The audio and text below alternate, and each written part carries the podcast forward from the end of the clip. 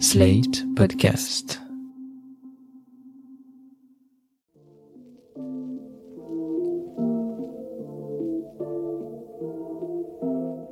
Salut et bienvenue dans New Deal, le podcast Slate Ifri TTSO qui décortique l'actualité américaine en compagnie de Laurence Nardon, responsable du programme USA à l'Ifri. Bonjour Laurence. Bonjour Romain.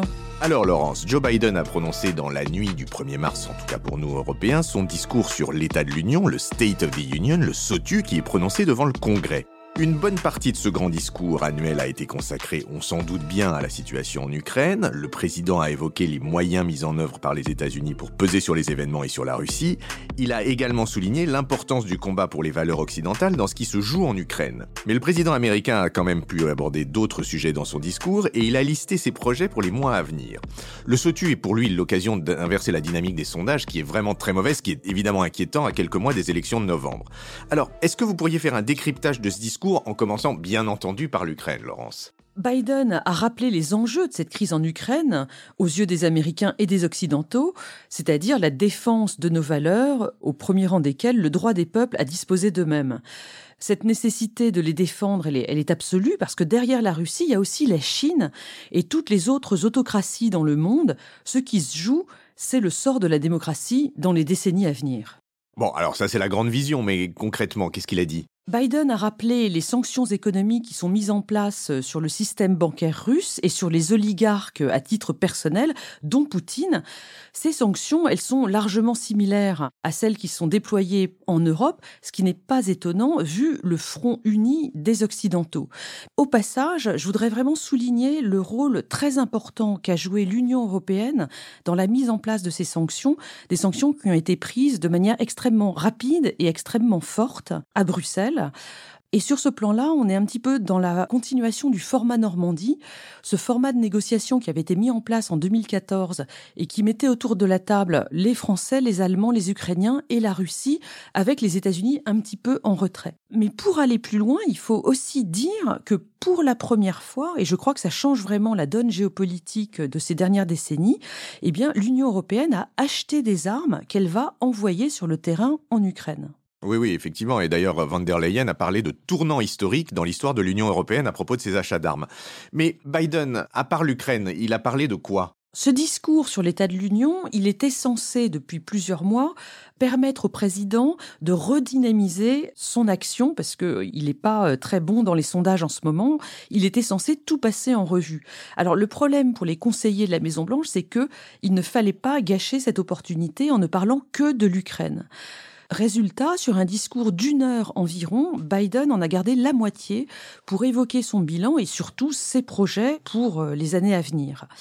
Il fallait vraiment qu'il aborde les problèmes des Américains moyens pour montrer qu'il allait les résoudre ou tout au moins s'y attaquer d'ici aux élections de mi-mandat qui ont lieu en novembre prochain. Oui, parce qu'il est mal en point dans les sondages, non? Oui, alors selon les sondages, il obtient entre 37 et 44% d'approbation seulement, ce qui est très mauvais. Seul Trump a fait pire à ce moment de son mandat dans l'histoire moderne des États-Unis. Excusez-moi d'y revenir un instant, mais est-ce que la crise de l'Ukraine ne pourrait pas générer une sorte d'effet d'union nationale favorable au taux d'approbation du président?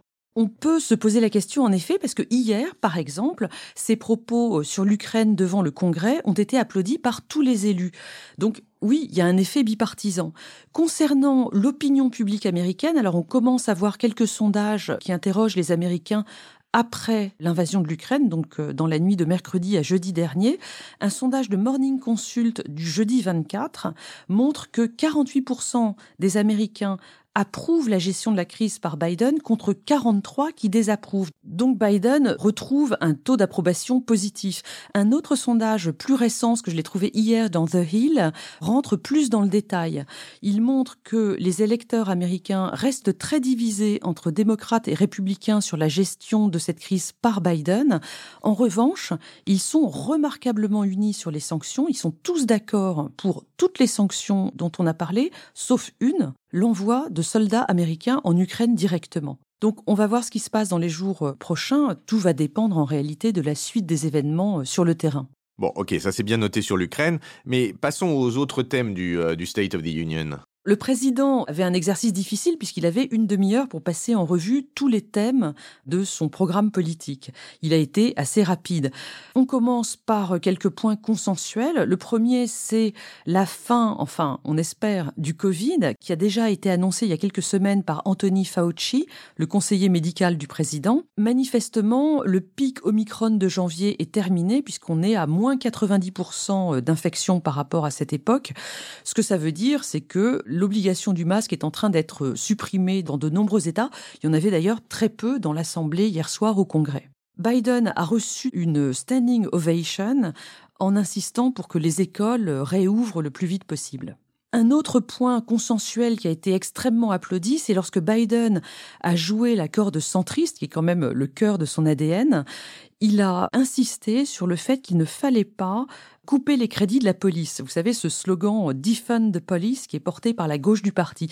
Alors ça lui permettait à la fois d'indiquer à la gauche du parti qu'il n'allait pas la suivre sur ce terrain et d'indiquer aussi aux républicains qui peignent Biden comme un laxiste absolu en matière de sécurité que non, il était euh, ferme sur cette question-là. Bon, alors ça c'est pour le consensuel, mais est-ce qu'il a évoqué des sujets qui fâchent, Laurence? Oui, puisqu'il a plaidé, et c'était une partie très importante de la seconde partie de son discours hier soir, il a plaidé pour la reprise des efforts liés à son plan Build Back Better, qui est véritablement au centre de son programme de relance sociale pour les Américains et principalement la classe moyenne américaine.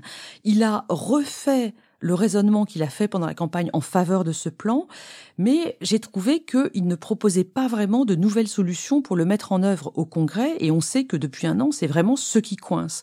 Ça m'a donc semblé assez incantatoire, malheureusement pour lui, d'autant plus que l'inflation qui est en hausse rendra le vote de nouvelles dépenses fédérales extrêmement difficile dans les mois qui viennent. Oui, à plus de 7%, effectivement, l'inflation devient le sujet central aux États-Unis. Et qu'est-ce qu'a dit Biden exactement sur ce point? Il a dit plusieurs choses. D'une part, il a annoncé le déblocage de certaines réserves stratégiques de pétrole pour contrer la hausse des prix. C'est évidemment également lié au contexte ukrainien.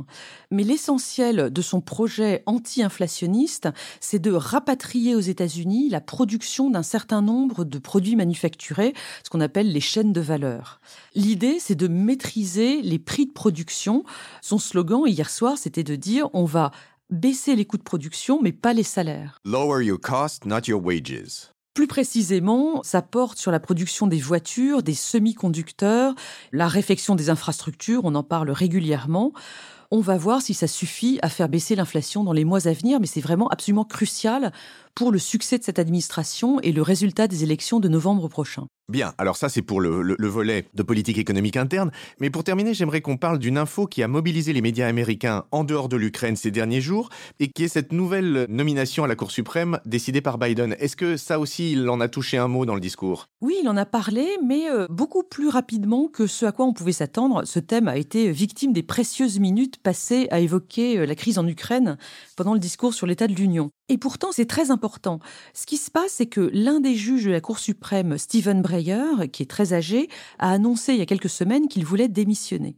Et pour le remplacer, Biden a nommé une autre juge démocrate, donc l'équilibre de la Cour ne changerait pas. Cette autre juge, c'est Ketanji Brown Jackson, qui serait, si elle est confirmée par le Sénat, la première femme noire à siéger à la Cour suprême. Cette nomination, c'était une promesse de campagne de Joe Biden. Ketanji Brown Jackson ne serait pas la première personne noire à la Cour suprême, puisqu'il y a déjà Clarence Thomas, un juge très conservateur qui a été nommé en 1991 par George Bush Senior, ce qui montre au passage que la couleur de peau n'est pas un prédicteur d'opinion politique. À l'époque, sa nomination avait été entachée par des accusations de harcèlement sexuel portées par Anita Hill. Clarence Thomas est donc euh, quand même arrivé à la Cour suprême donc en 1991 et il succédait à un autre Afro-américain qui pour le coup était le premier noir à la Cour suprême, Thurgood Marshall avait été nommé en 1967 par le président Johnson. Un démocrate. Absolument. Et d'ailleurs, Thurgood Marshall, pour le coup, était un défenseur des droits civiques. Il avait plaidé en 1954, il n'était donc pas encore à la Cour suprême, dans l'affaire Brown versus Board of Education, un arrêt absolument décisif qui avait rendu la ségrégation scolaire illégale aux États-Unis. Et alors, quelles sont les, chances de Ketanji Brown Jackson d'être confirmée par le Sénat? Ces chances sont plutôt bonnes dans les semaines qui viennent parce que depuis 2017, le Sénat a modifié ses règles et peut confirmer des juges à la Cour suprême à la majorité simple, ce qui est possible à l'heure actuelle avec la voix supplémentaire de la vice-présidente Kamala Harris. Pour conclure sur ce discours, pensez-vous qu'il est de nature à inverser le cours des choses plutôt défavorable pour Biden? Malheureusement pour lui, j'en ai pas vraiment l'impression parce que sur toute la partie de politique intérieure, il a euh, pas vraiment apporté de nouvelles solutions. La spirale est quand même pas très bonne. Reste la possibilité qu'il y ait une union nationale euh, sur les questions ukrainiennes qui euh, bénéficie à ces taux d'approbation. On va voir ce qui se passe. C'est pas évident non plus. Eh bien, on va voir ce qui se passe. Ça me semble être une excellente conclusion à ce podcast et une excellente relance pour le prochain, dont je me réjouis par avance. Au revoir, Laurence. Merci Romain, à la semaine prochaine. New Deal chaque semaine sur Slate, TTSO, Lifree et sur vos plateformes de podcast préférées.